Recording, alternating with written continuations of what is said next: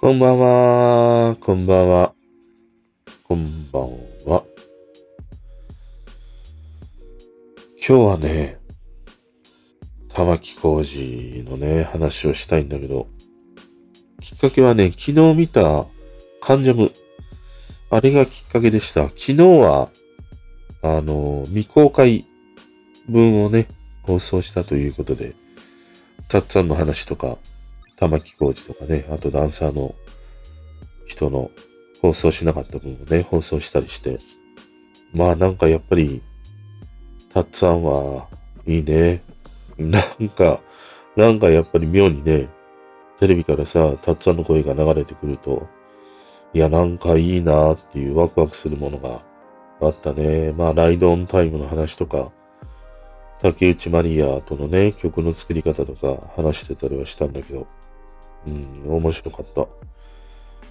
で、その中で玉木浩二の回での未放送分というものが放送されててさ、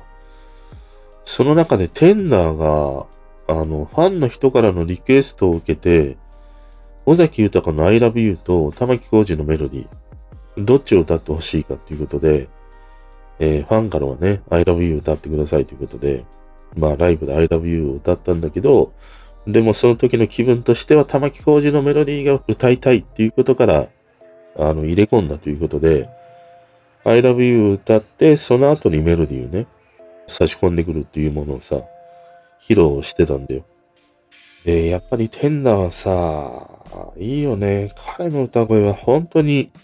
あのー、優しいよね。なんかね、あのなんか、感じで歌われた日にはさ、いや、もうなんか、ホテルのさ、あのふかふかの枕あるじゃん。枕として全然用立たないあの枕。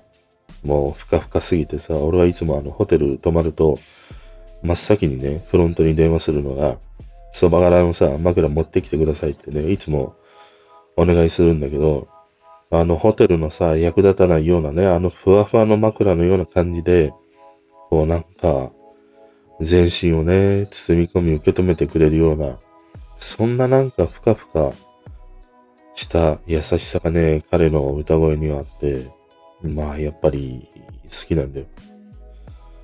で、そのメロディーを聴いてて、いや、やっぱりメロディーってちょっといい曲すぎるよなっていうふうに思ってね。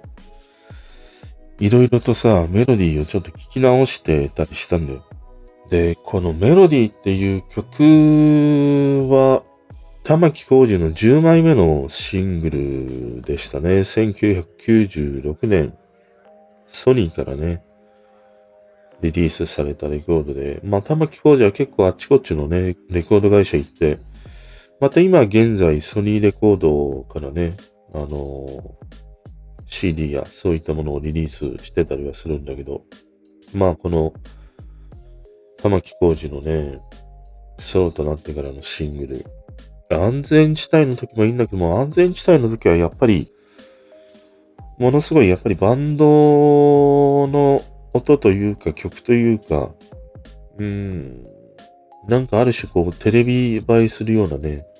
曲の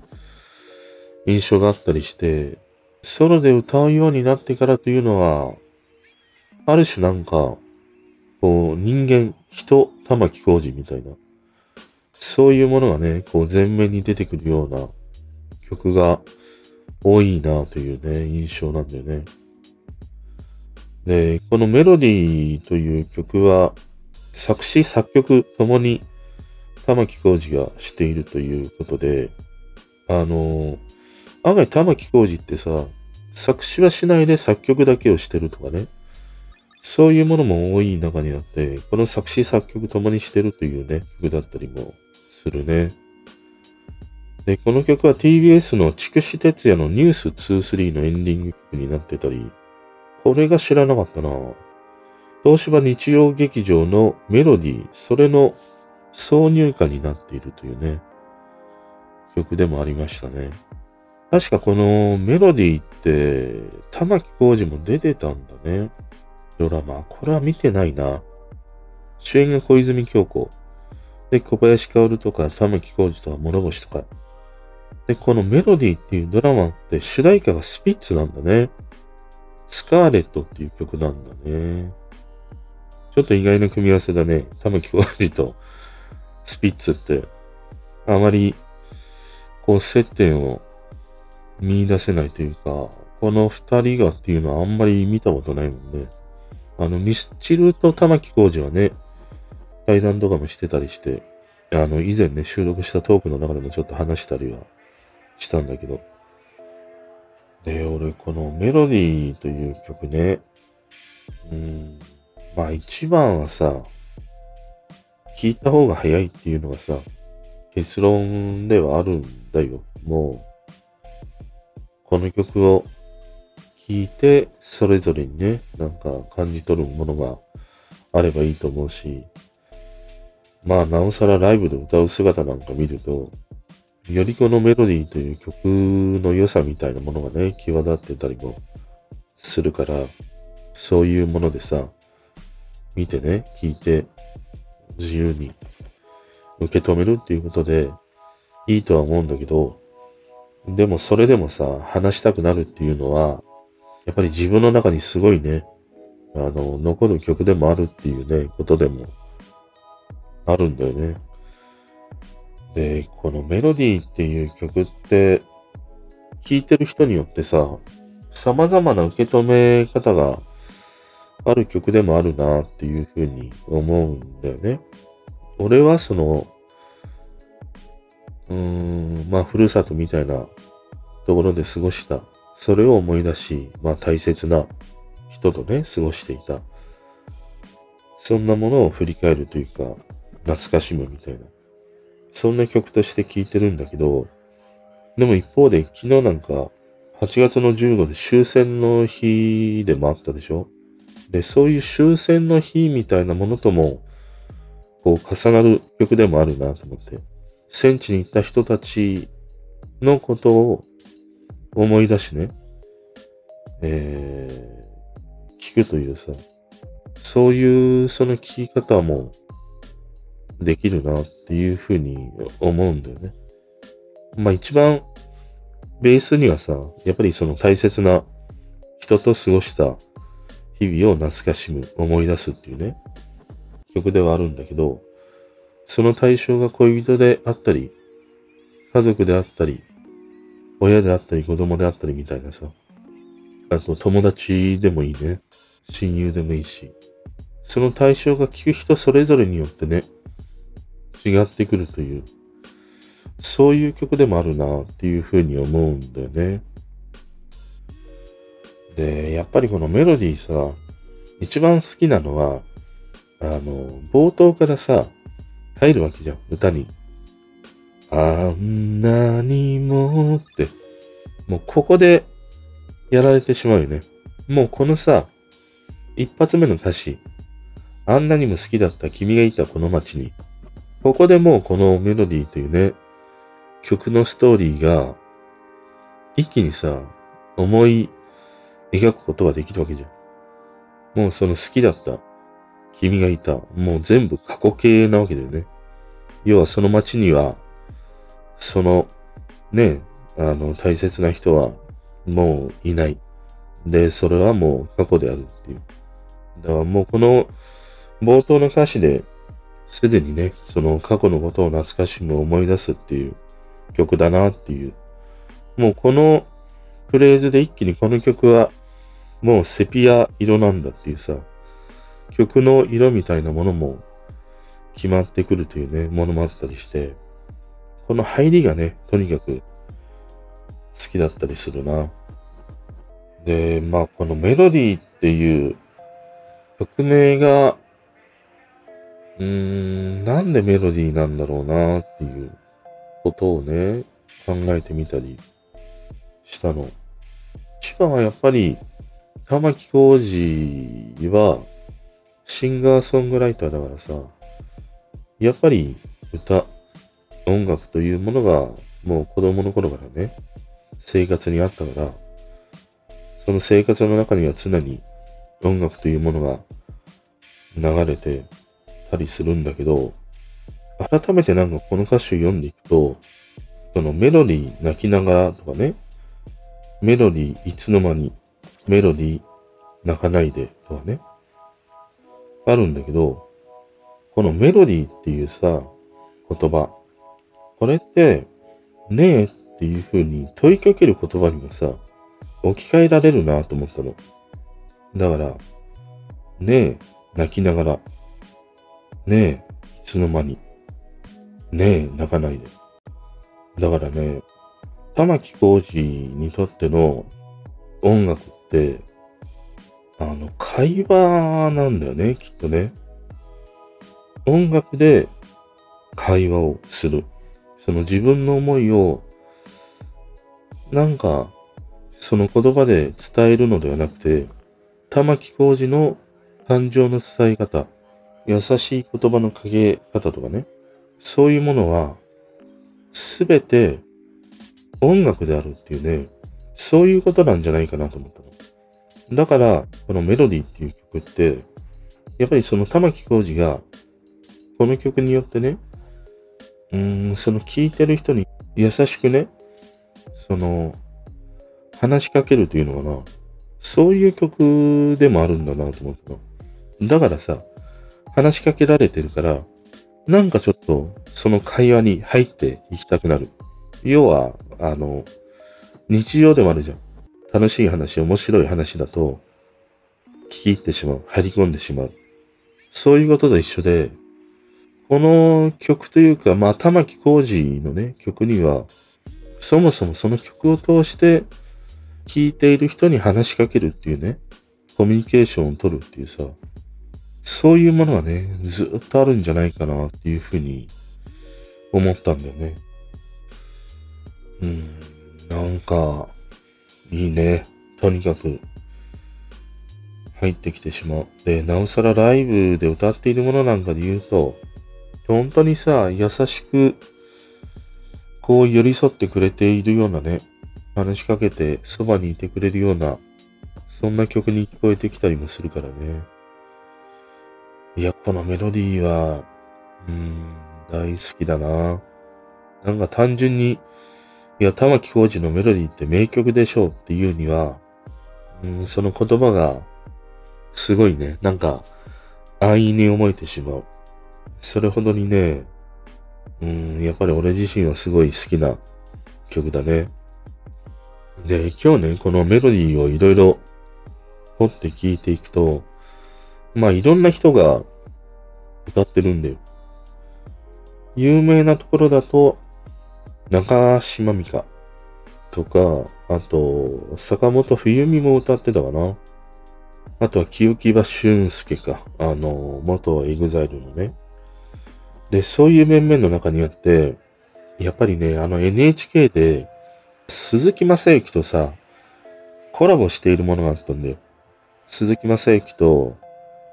玉置浩二がね、このメロディーを歌ってるの一緒に。これはね、なんだろうな。まあ、見た目はさ、もうオセロみたいなんだよ。あの、玉置浩二は白髪だし、鈴木正幸はさ、黒いわけじゃん。もうオセロみたいな感じなんだけど、まあそれは、歌い方とか歌声もやっぱりオセロみたいな感じがあるよね。もう鈴木正幸は、ブラックミュージック系だから、うーん、やっぱりそういう、なんかグルーヴ感があるね、歌い方をするし、で、一方、玉木浩二は、本当に優しく寄り添うような感じで歌うわけでしょ？このコントラストも面白かったりはしたんだけど、うん、なんだろうな。鈴木正幸ももちろんすごくいいんだけど、でもやっぱり玉置浩二の曲だよなっていう風に思わせられてしまう、もう玉置浩二のやっぱり、ある種こう血肉になっているというね、曲で、その、ピンでね、ソロで歌うという場面であれば、ああ、いいなっていう風に、今回のね、テンダーが歌う姿を見たりしていいなと思うことはあるんだけど、やっぱり本人とコラボしてしまうと、この曲はやっぱり玉置浩二だよなっていう風に、どうしてもやっぱりなってしまうよね。ただね、まあこの玉置浩二と鈴木正幸のコラボしたものも良かったし、あとね、俺一番意外だったのが、五木ひろし。五木ひろしもこの曲を歌ってるんだよ。で、五木ひろしはね、ちょうど今年に出したアルバムがあって、ドリーム五木ひろし J-POP を歌うというね、アルバムがあるんだよ。で、その中で様々な J-POP を歌ってて、例えば中島みゆきの糸とかさ、人と世の花水木とかね、歌ってるの。その中にこのメロディーもね、入ってたりするんだけど、このね、五木ひろしが歌うメロディー、もしね、あの、聴ける環境があったら、聞いてみてほしい。入りの声、すんごいね、玉木浩二の声と、もう、クリソツなんだよ。本当に。ここだけ聞いてると、いや、玉木浩二だろうっていう風に思うよ。ただ、それ以降は、やっぱりね、五木ひろし節になっていくんだよ。やっぱりね、ああいうその演歌系の人だから、どうしてもね、こう、節回しというものが入ってくるんだけど、五木ひろしのメロディーのこの入り、これはね、いや、ちょっと意外だった。すんごい声がそっくり。あと、このメロディーはさ、やっぱりイントロがない方がいいよね。その NHK のやつで鈴木正幸と歌ってたやつも、やっぱりイントロがあったりするんだよ。で、イントロが入ると、なんかちょっと間延びした感じがしてしまうから、いきなりのさ、歌入りで入っていくのが、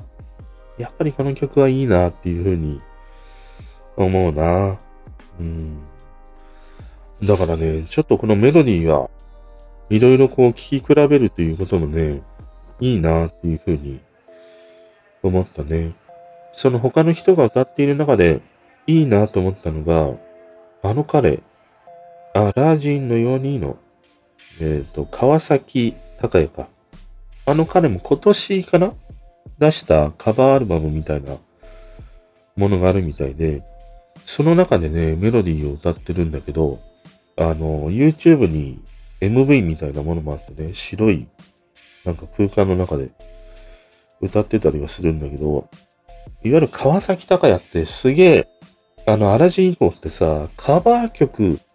ばっか歌っている印象があるんだよ。あの、松本隆のトリビュートにも出たりもしてたし、まあよくね、あの、カバーを歌う彼だなっていうふうに思いながら見てるんだけど、俺正直あんまり彼が歌うカバーって、なんかね、なんかこう、心に入ってくるものがないんだけど、このメロディーはね、あの、いいなっていうふうに思った。このメロディーっていうね、曲が、今のミュージシャンの人たちが歌ったらっていうのを、なんか、重ね合わせたときに、一番なんかしっくりときたね。うん、この川崎隆也が歌うメロディーは、いいね。あとまあ中島美嘉とかさ、あと坂本冬美も良かったりしたんだけど、いわゆるその女性が歌うメロディーは、うーん、またちょっとなんか違った色合いになるよね。その玉置浩二という男が歌うから、この曲っていうのはさ、すごいセピアや色にね、映るんだけど、女性のミュージシャンが歌うと、ちょっと色がね、違うんだよな。うん。なんかまだ、その写真に色が残っている感じというのかな。例えばじゃあ長島美香が歌うのであれば、そうだね。映るんですで撮った感じ。で、坂本冬美が歌うのであれば、あの、初期のね、フィルム写真で撮って、ちょっとあのー、色がさ、薄くなっちゃってるんだけど、一応まだカラーみたいな、そういう感じ。そういう違いがあるなっていうふうに思ったりするね。でね、このメロディーに関しては、俺以前にもこの玉木コーチのメロディーの話をしてて、その泣きたいのであれば玉置コーチのメロディーを聴けっていうね、話を1年ぐらい前かな、してたりしたんだよ。で、それをね、ちょっと聞き直してみると、いや、案外いい話してるなっていうふうに 思ってしまったんですけど、あの、以前さ、やっぱりその音楽の話をするときって、割とちゃんと、その、なんかまとめてたんだよね、話すことをね。だから話になんかこう、よどみがないというかさ、ちゃんとまとめられた感じもあったりしてね。いや、いいこと言ってるなっていうのがあったので、せっかくなので、今日はね、この雑談の後に、その以前ね、話した泣きたいのならメロディーを聴けっていうね、話。それをね、まあ、おまけとしてね、つけてみますので、ぜひね、この機会に聞いてやってください。ということで今日はね、この玉木コーチのメロディー、改めて話してみました。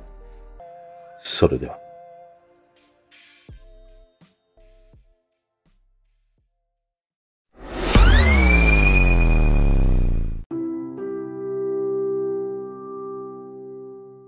今日はね、玉置浩二さんの話をしたいなというふうに思います。まあ、昨日あの鬼滅の刃の話をしていて、まあ、あの映画を見たいね、たった一つの理由っていうのは、泣けるからということだったんだよね。で、なんかその自分の中になんか泣きたい欲求があるのかなと思って、その自分からこう泣きたいがためになんか映画を見るとか、まあ、曲を聴くっていうことはあまりね、実はしたくないんだよね、本当はね。やっぱりなんか、まあしんどいということもあるからね。ただまあ流れてきた曲や、まあそういったものにこう震わされてしまうというね、心が震わされてしまうということはあって、そういう時に多いのがこの玉置浩二さんだったりするんだよね。ということで今日はね、この玉置浩二さんの曲についての話をしていきます。11月3日火曜日、今日も話していきたいと思います。こんばんは。まあ、この泣くっていうことって俺はあまりできる限りしたくないんだよね。本当はやっぱりなんかしんどいからね。疲れてしまうっていうことがあるから。でましてや何かね泣いたからそこから何かが生み出されるっていうこともないと思っててしまっているからね。ただその心をリセットするとかそういうそうあの気持ちをリセットするとかね。そういう意味においてはこの泣くっていうことは決して悪いことだけではないなっていうこともまあ思ったりはしてるんだよね。で、まあそのこういろんな曲を聴いていて流れてくる曲とか、まあたまに聴きたいなと思って聴いた結果、こう泣かされてしまうっていう、まあそういう曲があるんだけどそれがね、あの玉置浩二さんの曲の場合が俺は多かったりするんだよね。で、この玉置浩二さんっていう人って、まあ、プロも一般のね、素人の人も認める、もう言ってしまうと日本で一番歌が上手い人っていう風に言われていたりはするんだけど、なんかね、俺はもうなんか歌が上手いとか下手とか、もうなんかそういう領域をもう飛び越えてるなっていうことを思うね、いつも聞くと。なんかそのメロディーがブレないとか、ピッチがね、合ってるとか、そういうその技術的なことではなくて、どれだけその歌をね、聴いてくれてる人の体の中に染み込むか、染み渡るかっていう。なんか、それこそが結局その、まあ、わかりやすく言うと歌がうまいっていうことにはなるのかもしれないんだけど、あのー、それがまあもしかしたら本当の、なんて言うんだろう、歌手というのかな。そういうことなのかなっていうことも思わせてくれるんだよね。だから技術的にどうこうっていうことではなくて、どれだけ聞いた人がね、その歌っている人の声を、歌声を聞いて、感動してしまうかとか、金銭がね、打ち震えさせられてしまうとか、そういうことかなっていうことをね、いつも玉木さんの歌声を聞くと思うね。で、この玉置浩二さんという人はもともとは安全地帯のバンドでね、ボーカルをやっていて、井上陽水さんのバックバンドでもあったこの安全地帯というね、まあバンドなんだよ。で、ワインレッドの心という、まあ、曲で多くの人に知られるようになったんだけど、このワインレッドの心の作詞が井上陽水さんだったんだよね。で、この二人のエピソードがあって、あの、最初ね、陽水さんが詩を書き上げてきた時に、あの、この曲の中でさ、忘れそうな思い出よっていう歌詞があるんだけど、そこを そこをさ、すいません、笑ってしまって。そこをね、豚のような女とって書いてきたんで、最初。いや、ワインネットの心っていうね、タイトルがあってさ、豚のような女とってどんな歌詞ぶっ込んでくんだ、用水と思って。大笑いしたんだけど、まあ、結果として書き直して、まあ、忘れそうな思い出よってなったんだけど、なんかここら辺にね、俺はね、陽水さんの、まあ、鬼人っていうか、その天才性みたいなものを感じたりするんだよね。まあ、いずれなんかまた陽水さんの話はしたくて、大好きな人なんだよね。メロディーとかね、歌詞っていうのはちょっと他の人の尋常な、あの感じではない感じがね、好きだったりするの。ただまあこの二人はさ、夏の終わりのハーモニーというね、もう名曲中の名曲を作り出してるでしょ？この曲ってさ、もう100人聴いたら100人が同じ情景が浮かぶっていうことが、俺はすごいなと思うんだよね。やっぱりあの夏の終わりの物悲しさであるとかさ、そういうものを同じようにみんなね、共有できる、この夏の終わりのハーモニーっていうのは、もうほんと名曲中の名曲だなっていうことを思うね。で、俺はね、この玉木さんの、まあ、曲の中で、どうしてもね、これを聴いてしまうともう揺さぶられるっていう曲が2曲あって、その1曲がね、えー、メロディーという曲ですね。これは多くの人が、えっ、ー、と、一度は必ず耳にしているように思うんだよね。で、この曲自体ね、内容は、その別れた彼女と過ごした街の風景。まあその中でいつもね流れていた、まあ、メロディーというか曲があったよねっていう、まあそういう曲だったりはするんで、この曲はね、あの CD で、まあスタジオで収録されたものよりも、もう圧倒的にライブで歌っているものを聞くと、やられてしまう。しかもね、年を重ねるほどに、このメロディーってさ、熟成されていくんだよ。すんごく。もう言ってしまうと、あの、腐りかけの肉が一番うまいみたいな状態だよ。まさに今なんか。こう体にさ、じわーっと入ってくるの、染み入ってくるの、すんげえ嫌な感じが、もうウイルスみたいに入ってくるのよ、体の中に。このメロディーという曲。これはね、まあ、まさに今ぐらいの季節なんかいいと思うね。日が落ちてきて、ね家の明かりをつけるかつけないかっていうね、ちょっと暗めの部屋で聴いていたりすると、もうそのままね、布団の中に入って、もう引きこもりたくなるようなね そんな一曲なんだよね。このメロディーは聴くためにいつもね、やられてしまう。そしてもう一曲がね、雨という曲です。これは安全地帯の11、11っていうのかな。スターズ、またねというね、アルバムに収録されている曲で、まあこれもやっぱりその別れた彼女のね、えー、ことを思うような切ない一曲なんだよ。で、俺はね、この歌詞の中で、分かったんだ分かってたんだっていう歌詞があってこの食い入るようなね歌詞がねなんか妙に好きでねハマってしまうんだよね。だからこの玉置浩二という人ってまあいろんな名曲いっぱいあるんだけども俺は好きなのはその別れた彼女をね思うようなそういうことをね描いた曲がなんか自分のその過去の恋愛みたいなものと重なってどうしてもなんかね金銭が震わされてしまう曲が多いんだよねで俺ねいつも玉木さんに思うことって聞くたびにねこの人は慈しみっていう言葉がすごく合うなと思うの。この慈しみっていう言葉って要は愛情を注いで大切にするっていうことなんだけど要はこの玉木さんの周りにいる人に対して何て言うんだろうこう無慈悲なまでに愛情を注ぎ込むようなね、そんな人のように思えてならないんだよね。だから、あれライブとか見ていると、その聞きに来てくれた、えー、人たちに対してね、もう全身全霊を注ぎ込んで、自分の持っている愛情をその曲という音に乗せて注ぎ込むような。で聞いてる側はもう一切あらが、抗えないんだよ。もう受け止めるしかないから、もう棒立ち状態で聞くしかないみたいなさ。そんなことをもうね、だから俺、玉置浩二さんっていう人はね、慈しみっていう言葉がね、すごくぴったり合うなっていうふうに思う。で、もう一つね、俺、玉置さんの魅力で言うと、好きなんだよ。要はその人間的な好きね。あの、えー、好きってあるじゃん。人としての、まあ、弱さみたいな、そういうことをね、言うんだけど、なんか歌はさ、めちゃくちゃ完璧なわけじゃん。おこの人の、心をね、震わせるような曲を歌うにもかかわらず、人間としての隙があるから、そこが彼のすごく魅力でもあり、またそれが、その曲の、なんかその、彼がね、持っている、その魅力をよりこう際立たせてくれるように思うのね。で、これね、以前面白いことを言っていて、ミスチルの桜井さんと対談をしていてさ、玉木さんが言っていたのが、僕はね、ダメなやつっていう言葉は好き。いろんなことがさ、許せるから好きなんだよって言っていたの。それってまさになんか、玉木さんっぽいじゃん。なんか。俺はそう感じるんだよ。で、その時に話していた曲が、ミスターロンリーっていうね、まあこの曲もいい曲なんだけど、あって、まあ当時さ、そのミスチルみたいなね、曲を作らないとダメだよって言われたらしいんだよ。で、もうすでにロンリーというね、曲で、このミスターロンリーが出来上がっていたんだけど、あ、そうかって言われて、ミスターチルドレンのミスターつけたらしっくりいくなっていうことで、